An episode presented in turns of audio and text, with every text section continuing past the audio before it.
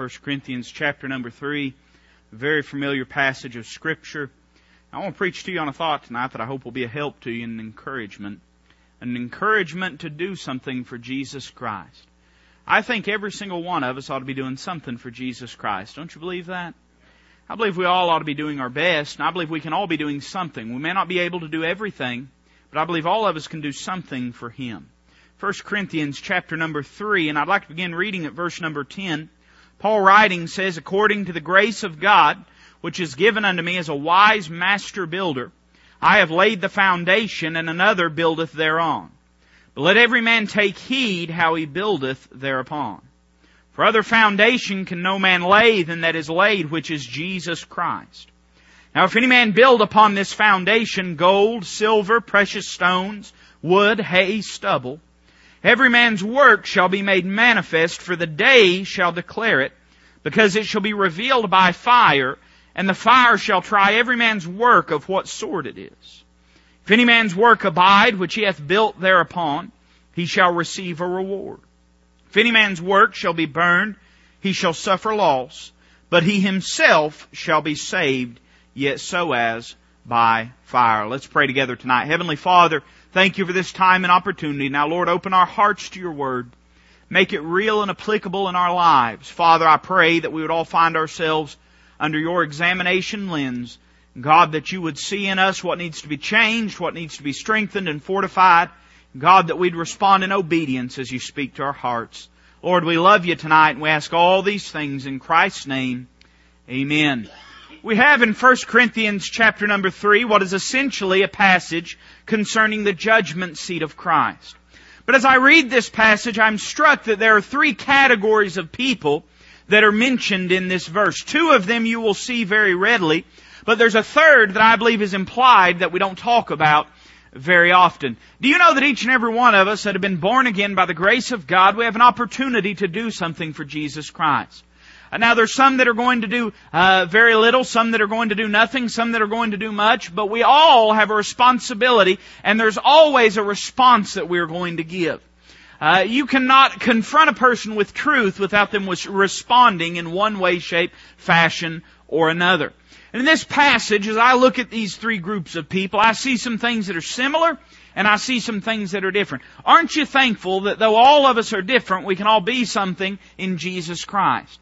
Aren't you thankful that no matter what limitations we may have, He can be our sufficiency? And aren't you thankful that He's given us all things that pertain unto life and godliness? Every single person in this room is going to do something with Jesus Christ. You're going to respond in some way. He's given you these things. What are we going to do with them? As I read these passages, and by the way, each of these groups of people are denoted by the little word if. And I think that's important because it shows the possibility that we all have. Now, I'm not a motivational speaker. I'd probably be a pretty bad one if I was, amen. But, uh, you know, uh, there is some truth to the fact that there is possibility in our lives. Not because of who we are, but because of who He is. And I think it's been put before, and very aptly so, that all we are is a collection of zeros. I, I, mean, there's not a one of us that's worthy. There's not a one of us that in and of ourselves is of value. But aren't you thankful that just one person can change it all? You can have a bunch of zeros, but you stick a one in its proper place, and it changes the value of the whole thing. Though we may not be anything, in Jesus Christ we can be something. And there's a possibility for us to do th- some great things for Jesus Christ if we're only willing to do so. As I see these through uh, three groups, I, I want to say that some of the things that we see similar are that they all had the same foundation. Now let me be very clear in saying I'm not teaching universalism. I'm not preaching that everyone is a child of God. We're all God's creation, but we're not all God's children. But of the three groups that we're looking at tonight, all three of them are designated as having the same foundation. It says very clearly in verse 11, for other foundation can no man lay than that is laid, which is Jesus Christ. In other words, all three of these groups of people, they've all started out right. They've all been born again. They're all eternally saved. Let me say that if that's never happened in your life, it doesn't matter what else you do, nothing will avail but the blood of Jesus Christ. We all must have this foundation if we're going to see heaven, if we're going to be redeemed, if we're going to be forgiven, if we're going to escape hell. It's only going to be through the foundation of Jesus Christ. Now these uh, three groups of people, they didn't start with a false foundation. Uh, they started with a foundation that they could build upon. So they all have the same foundation. Let me say that they all have the same examination that they were going to be put under. Uh, look with me very clearly in verse 13. It says, every man's work shall be made manifest. In other words, there wasn't one group of people that wasn't going to be examined. There wasn't one group of people that was going to be examined any more than any other. But the Bible says that every man's work shall be made manifest. Paul put it this way, he said, we must all appear before the judgment seat of Christ. Uh, there won't be any passes on that day. There won't be any calling in sick on that day. Whatever excuses we may have made before, we will keep that appointment. We will answer for the things that we've done. We will give an account for the things done in the body. We will appear before the judgment seat of Christ. You say, preacher, what if I'm not ready? Well, you'll have to be ready because when that day comes, there's no putting it off. You say, preacher, what if there's more that I wanted to do? Well, I hate to say this, but there may have been more that you wanted to do. But if you didn't get it done by that day, there'll be no other opportunity to get it done. Uh, let me tell you something, friend. If we're going to serve God, we better get busy because Christ is coming back. I mean, that's the flat out truth of it. If we're going to do it, we better do it now because we may not have tomorrow. This day of examination is coming to all believers alike. We'll all stand before the judgment seat of Christ. Let me say, not only did they have the same foundation, and the same examination. I like this. I think it's important if we're going to be doctrinally correct. But they all have the same preservation. Look down at verse, I believe it's number 15. It says, If any man's work shall be burned, he shall suffer loss. But he himself shall be saved, yet so as by fire. Now, again, denote that word in the context. If any man's work shall be burned, he shall suffer loss, but he himself shall be saved, yet so as by fire. So doctrinally, I believe it's clear here that what we're dealing with is not the security of the believer. Every believer that's been born again is secure in Jesus Christ. What's at stake here is not your salvation. You didn't earn your salvation, you can't lose your salvation.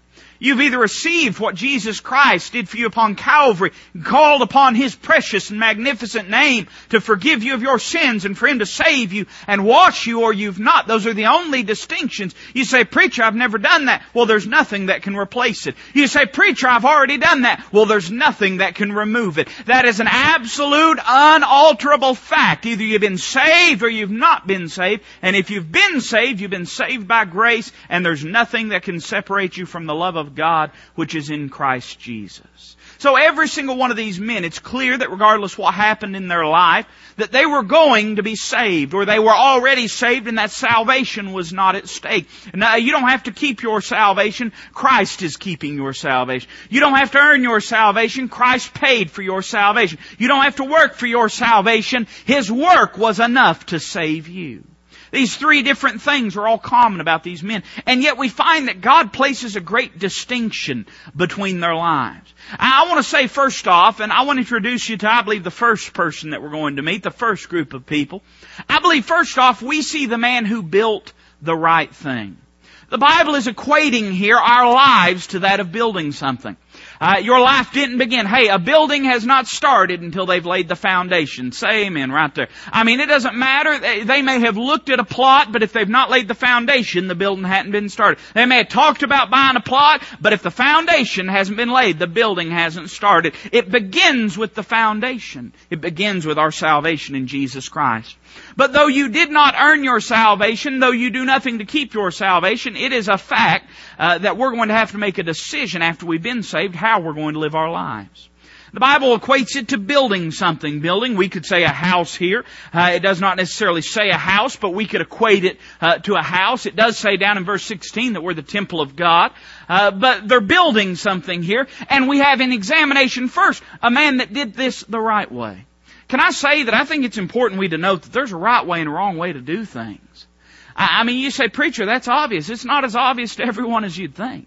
There's some that believe that any means and any method and any way is the right way as long as it sees results in some way, shape, fashion, or form. The Bible teaches that we're going to be judged on how we built our lives, how we did the things that we've done, our motives and our methods as well as our materials. This man did the right thing. Uh, he's spoken about in verse 14, if any man's work abide which he hath built thereupon, he shall receive a reward. Two categories of materials are spoken of. Uh, one is eternal, the other temporal. One is stable, the other unstable. Uh, one is of value, the other is not. The Bible denotes it as gold, silver, and precious stones, or wood, hay, stubble. Now let me say, in all fairness and to be scripturally fair with you, that most likely all of our lives will contain some measure of both these if we've done anything for Jesus Christ. In my life, I'm sure when I stand before Christ, I'd love to tell you there won't be any wood, hay, or stubble, but I'm afraid there's going to be at least some, if not a majority of it, and that's what terrifies me. Uh, but the Bible speaks of this man, the man that, that builded solidly, the man that did things correct, that he used the wood, or um, excuse me, the gold, silver, and the precious stone. And in doing so, he did things the right way. I got to thinking about the gold, the silver, and the precious stone. Seems like an odd thing to build a building out of, doesn't it? But it bespeaks certain things. I want to say first off that this man built with great sacrifice. It cost him something. He could have gone the cheap way, but instead he elected to go the way that was difficult and the way that cost him something. I, will be honest, I, I may not do any backflips or snort or spit or anything, but let me just be absolutely blunt with you in saying, if you're going to serve Jesus Christ, it's going to cost you some things. It's not going to be easy. I mean, whoever told you that the Christian life was an easy road, I'm sorry, brethren, but they lied to you. It's gonna, it's gonna take some sacrifice.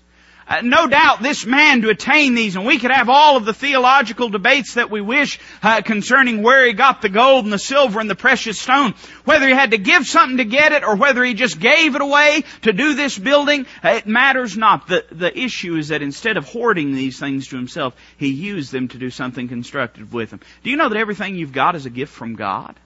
I mean, everything. You say, well, preacher, you don't understand. You know, I worked pretty hard. If you got the health to work, there's somebody give it to you.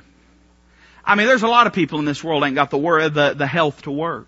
There's a lot of people in this world that are born, that are uh, physically deformed or, or mentally deformed in some way and uh, are lacking those things. Listen, it's a blessing from God if we've got those things. Not to mention that, there's a lot of people that are able and willing, and I don't know that you could have always said this concerning this country, but I believe today we do live in a day when there's a lot of people in this country that are able and willing and motivated to work that can't do it because they ain't got the jobs to do it. I mean, there's people that want to be doing but can't be doing. And yet here we sit and God's blessed us in immeasurable ways. He's given us some things. Now here's the question. What are we going to do with them? Now this man could have looked at this gold and silver and precious stone and said, oh, God's given me this for my pleasure. And there's a lot of people that feel that way about it.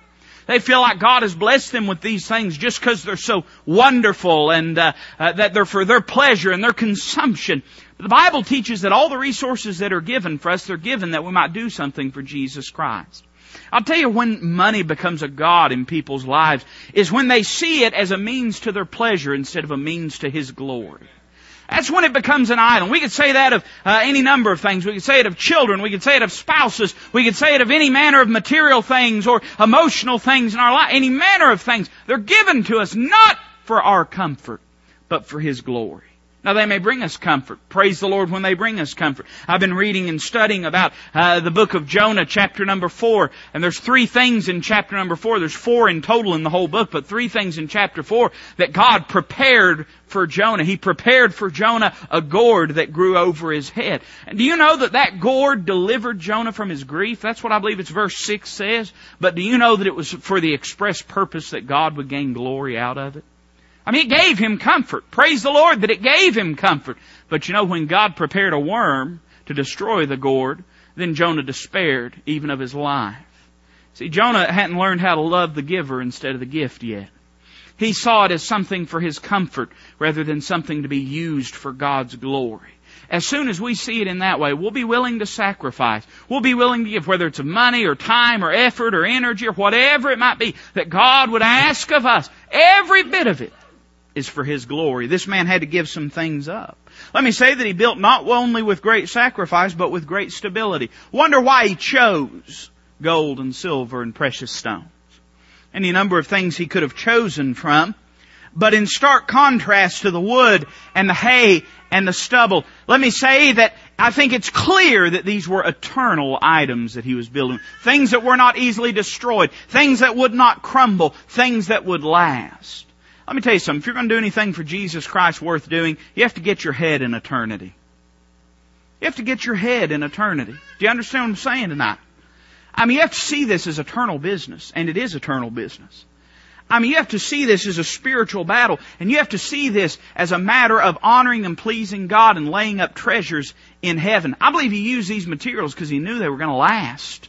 I'll tell you part of the problem with this today. And you say, oh preacher, you mean the people outside of the walls. No, I mean the man standing here preaching in front of you, as well as all of it. Our problem is that we're too fixed in time today. We're too nearsighted. We're all worried about the immediate instead of looking towards the eternal. If we get our minds in eternity, considering that what we do is abounding for the glory of God and abounding that we might please Him and see fruit that would remain, it would cause us to be willing to work more, to be ser- to serve more, to sacrifice more, to do more for Jesus Christ. I'm not trying to have a pep rally tonight. All I'm merely saying is that it would get us motivated if we would see the long lasting results of serving Jesus Christ. There's a lot of people in this world that the moment that their eyes uh, close in death, all that they've worked for and all that they've done will be absolutely meaningless. The man that was building the right way, he looked forward and he said, you know, I want to build with eternity in mind. Uh, let me ask you a simple question. Of course, I don't want raised hands or any outward expression, but in your own heart, ask yourself this question.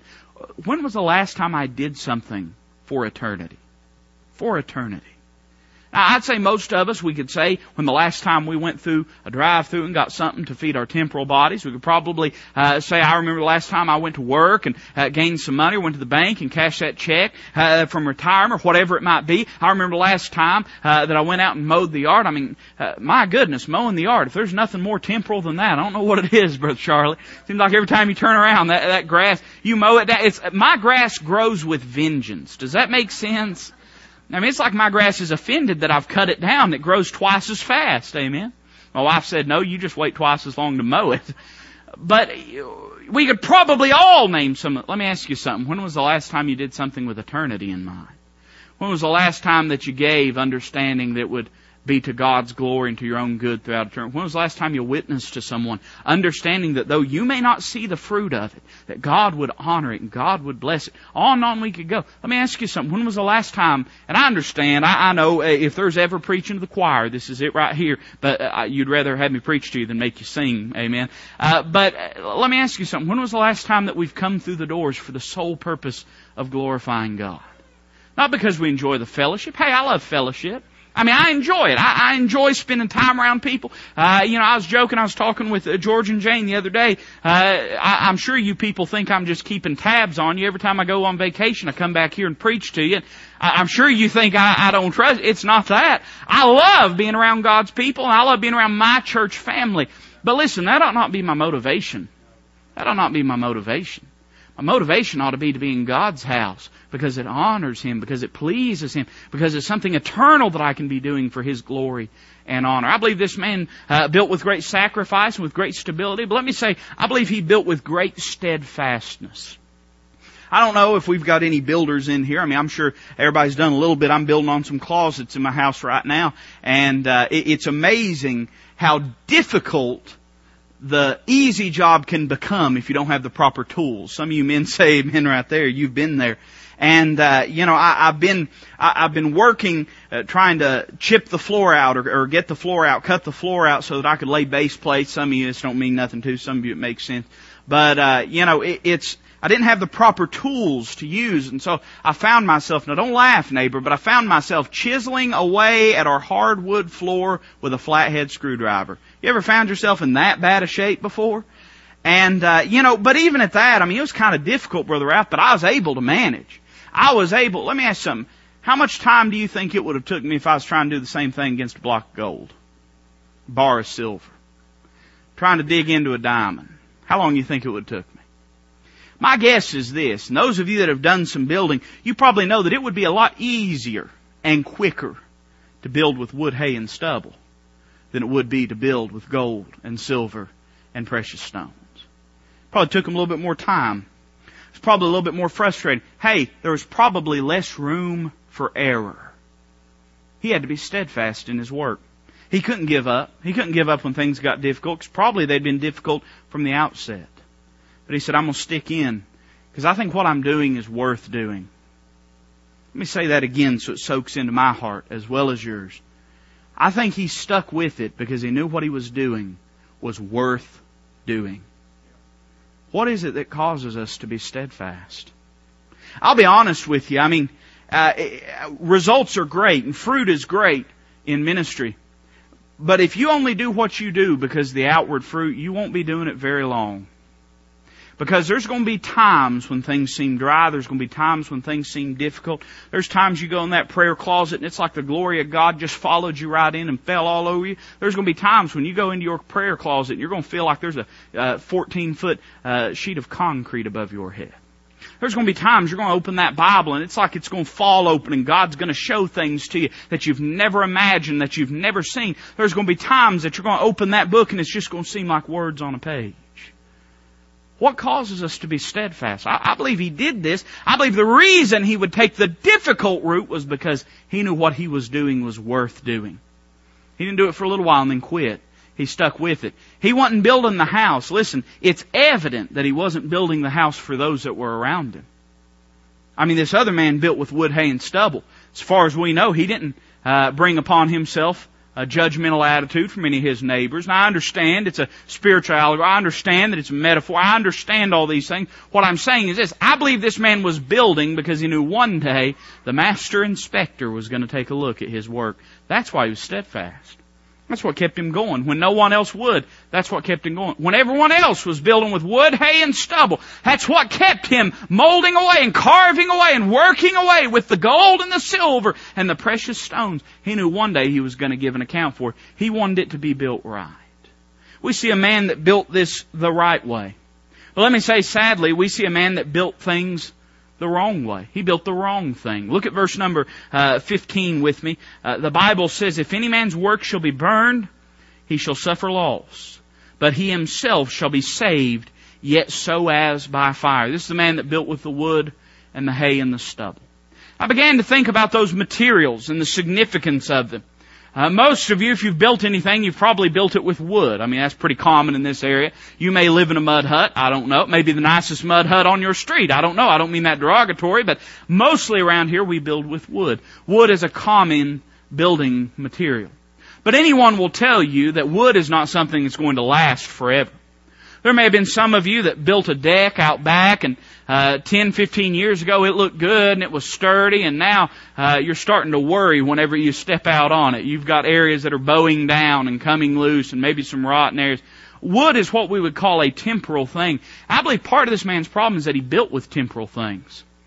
He built with the things that were temporary, the things that were earthly, the things that were not supernatural, the things that were not divine. Let me ask you something. What's the most important thing in your life to you? What's that one thing that if your house was lit to fire, you'd go for first? What is that one thing that occupies the place of value in your heart and life? Let me ask you something. Is it something temporal or is it something eternal? I believe part of the main problem with Christianity today is we have an overabundance of carnality in the hearts of Christians. Carnality is dealing with those things that are natural, those things that are worldly, those things that do not last. The Bible says that we're not to look on temporal things, but on eternal. I, I mean, is, is the most important and most valuable thing to you the next paycheck or the next uh, new house, the next new car? And I understand uh, who we're dealing with tonight. I understand this is a Wednesday night crowd. I understand we've got a lot of people that are uh, that the house they're living in is the last one they ever want to live in. Uh, there's some of us the car you're driving is the last one you ever want to have to buy. I understand that, but it doesn't change the fact that we can put way too much value on the temporal things. What is it that what is it that defines us? What is it that defines us? Do we gain our identity from the things that we've got? From the things that we have?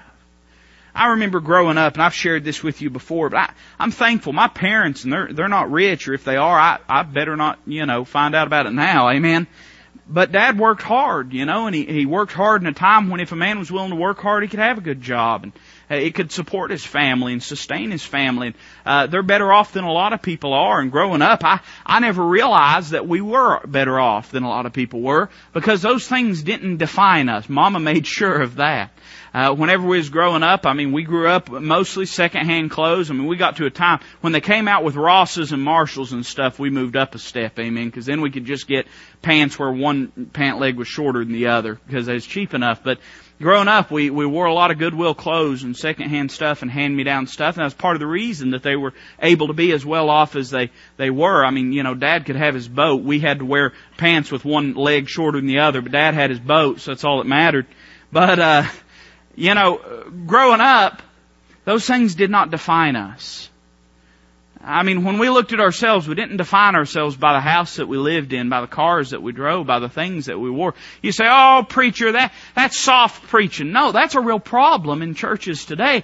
And I tell you where we see it. We don't see it on the back end when people have defined themselves by it. We see it on the front end when they let those things consume their life in the pursuit of it.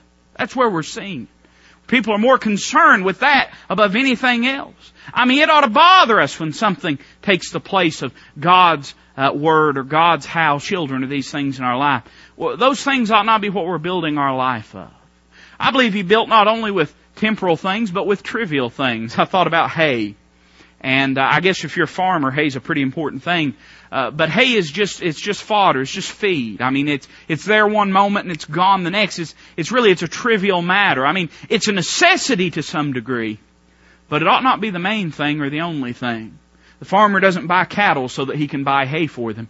He buys hay to feed the cattle that are of value. You know, there's a lot of things in our life that are necessities, but we have elevated them to a level and degree of taking the priority. There are a lot of things in our life that God has given us just so that we move and breathe and have our being that we've taken and elevated to the place of idols in our life. And I, know maybe I'm uh, whipping on a dead horse when I say this, but God's blessed us with a lot of temporal things in our life that we've elevated to a place of idolatry. We're consumed with them, and that's what drives us, and that's what means something to us, and that's the only thing that matters. I mean, hey, listen, we miss God's house, or we miss God's tithe, or we miss God's opportunities given us to witness someone. We miss our time in God's Word. We miss time praying to God in the prayer closet. Those things are of none effect and of no consequence to us. But let us miss a day of work and Nellie bar the door. I mean, let, let us miss something that we enjoy and Nelly bar the door. I mean, let us miss something uh, temporal and then it's all falling apart. That's mixed up priorities, friend. We've put in the trivial things in the place of the eternal. We've gotten things turned around. I believe he was building not only with uh, with temporal things, trivial things, but I believe, and I thought about stubble. I don't think it means stubble. I think it means what's left over. I think there's a lot of people building their Christian life with trash. What's left over. Just what's left over. Listen, I, I, I, don't, if, if it don't mean anything to you, just the bare simple thought of it, there's nothing I can say, there's no way I can say it to make it hit home. But open your heart and listen to what I'm about to say. Most of us are guilty of giving Christ the leftovers. The leftovers of our time, the leftovers of our energy, the leftovers of our paycheck, the leftovers of our emotions, the leftover of our passion. We're guilty of giving Him just what's left over. Just, just what we could afford after everything else was met. It's been said before and I've said it many times, I believe, from this pulpit, but nothing will ever be done for Christ with spare time and spare change. It's going to take the substantial. It's going to take that which means something. You know, God could do it any way He wants it, but I, I think He does it that way for a reason. I, I don't think God's really all that interested in any of those other things. I think He's interested in us. And He knows that to get to us, there's some things that are going to have to be dethroned in our life. We're going to have to quit giving Christ the leftovers just what we have after it's all said and done. We're going to have to start giving them the preeminence in our life and giving them that which is the best and that which is the most. Uh, there's a lot of people that say, you know, well, preacher, uh, you know, Old Testament tithe, they only gave 10%. I really think that's all that's important. Uh, read your Old Testament. They gave the best 10%. They gave the first 10%, they gave the best 10%. They didn't just give 10%, they gave 23 and a third percent because they tithe to the work, to the workers, and to the tabernacle. Every three years they would tithe uh, to the maintenance of the tabernacle. The point is they were giving their absolute best. I mean, that was what God required of them. They were giving their absolute best. Uh, this giving the leftovers business, it ain't gonna get it done. And it may not affect you in this life. I mean, I'm just being honest with you. It'll affect your fellowship with the Lord, and it may affect the means to which God can bless you. But there's a lot of people that are gonna finish out their earthly sojourn and not have given Christ their best, and they're still going to finish out and have food on their table and food in their refrigerator and clothes on, on their back, and they're still going to have a roof over their head, but they're going to step inside eternity and realize what a mistake that they've made. They're going to realize what they've sold themselves short on, what they have given up so that they could have first in this life Let me tell you something, eternity's a lot longer than this present blip of time that we're living in. You're gonna wish, and I'm gonna wish, that we had given Christ our absolute best, the absolute preferred, and the absolute best choice in our lives when we step into eternity and have to live through eternity with what we've given up. I, I believe we see the man who built the right thing, and I, I believe we see the man who built the wrong thing. But I want you to notice with me, finally, and I'm just going to touch on this and close. Look at verse number 12. I told you that each of these men, groups of men, were designated by the little word if. In verse number uh, 14, it says, if any man's work abide. And in verse number 15, it says, if any man's work shall be burned. But there's another group of people, and I, and I fear that many of us are falling in this category. Look at verse 12. It says, now, if any man build upon this foundation. If any man build upon this foundation. The word if designates some possibility of the absence of something taking place or something existing. In other words, I, I might say, well, if I'm going to do that, or if I'm going to do this, or if I'm going to go there, or if I'm going to want that. What we're denoting is the possibility of the absence of something. And in verse number 12, I believe we have already seen the man who built the right thing and the man who built the wrong thing, but I believe we have just a hint of the man who built nothing. If any man build tells me we have a choice whether we're going to build anything at all. There's some people that are going to live this life and never have done a thing for Jesus Christ. You say, preacher, that's not me. Let me ask you something. If all you've ever done for him is wood, hay, and stubble, it's as if you've done nothing. It's as if you've done nothing. There's a lot of people that are rejoicing in the foundation. Listen carefully to what I'm about to say. It's good to admire the foundation. But admiring the foundation doesn't build anything. A lot of people will get to heaven with nothing but a salvation testimony. And they'll spend all their life. You know, I know it may seem sometimes, and maybe this will ring home, maybe it won't, but I, I you know, a preacher has a lot of control over the environment of a service. You know that, Brother Ralph? I mean, he does. And I'm not saying that he controls people, or I'm not saying he should be controlling, but I'm merely saying, you know, preacher, through the substance of what he preaches and through the direction of the service, you kind of have a choice over, over what kind of service that you're going to have. I mean, if a man gets up, preaches about nothing but heaven, there's a better chance that everybody's going to shout the rafters down and run an aisle and, and, and do a lap and shout glory, hallelujah. If you get up and, and uh, preach on adultery, uh, less people are going to shout when you do that. You know, so there's a choice somewhat that a preacher uh, can make. And do you realize there's a lot of churches that are doing nothing but admiring the foundation? That's all their services consist of. Now don't you misunderstand me. I believe we ought to lift up the name of Jesus high and holy. I believe He ought to have the preeminence. I believe He ought to increase and we ought to decrease. And I believe no matter what kind of service we have, it ought to all be about Him. But do you know when you preach the whole counsel of God, do you know that that uplifts Jesus Christ? Who do you think is the whole counsel of God? I mean, when you magnify uh, His Word, you're magnifying Him. And there's a choice we have. There's a lot of churches that exist for the sole purpose of admiring the foundation, but they're never building anything thereon. All that they're about is getting together and have a shout. Hey, I love it. I mean, I love a shouting service. I love it when people get happy. I want that as much as we can have it. But understand that there's some building that has to take place too. There's some times when our tools have to be sharpened. When our materials, we've got to take an, an account of them, an inventory of our lives. When we've got to step back. I think one of the wisest things that you can do when you're building something is every once in a while to just step back. Take the square Take the plumb line, take the level, and lay it to it and make sure what you're building is still straight. If you've done any time building anything, you know that without ever even realizing it, you can build something out of square. You didn't even realize, just, just an eighth of an inch here, eighth of an inch, a sixteenth here, a quarter here. Before you know it, the whole thing is crooked and the whole thing's off. There's times we gotta step back and lay the square to this thing and ask yourself, is my life measuring up to what the Word of God asks and demands? Is my life what Christ would expect of it. I think that's one of the most valuable things we can do. Or else we might wind up getting to heaven and realizing we've built the whole thing out of shoddy materials. We built the whole thing out of square. We built the whole thing thinking it was right. Because every way of a man is right in his own eyes. Every way of a man is right and clean in his own eye. Doesn't matter what it is. All of us, myself, you, every person living in this world, we all believe that we're right all the time. That's the fact of it. Uh, the only concession we make is I don't know. But most of the time people, unless they're caught in the fact of it, uh, they won't admit they were wrong. We all always think we're right, and the Bible says we all always think we're right.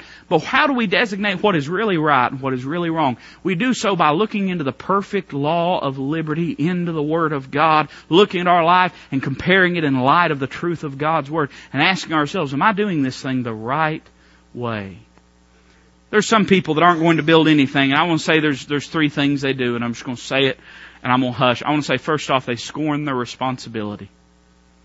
It is a response, not optional. God gives us a choice just as He gives us a choice whether we're going to sin or not. But it's not optional if we're going to be pleasing unto God. I mean, uh, uh, the Bible says, but without faith it is impossible to please Him. For he that cometh to God must believe that He is, and that He is the rewarder of them that diligently seek Him. Part of the Christian life is understanding that we have a responsibility to do more than just get saved. We have a responsibility to do more than just get saved.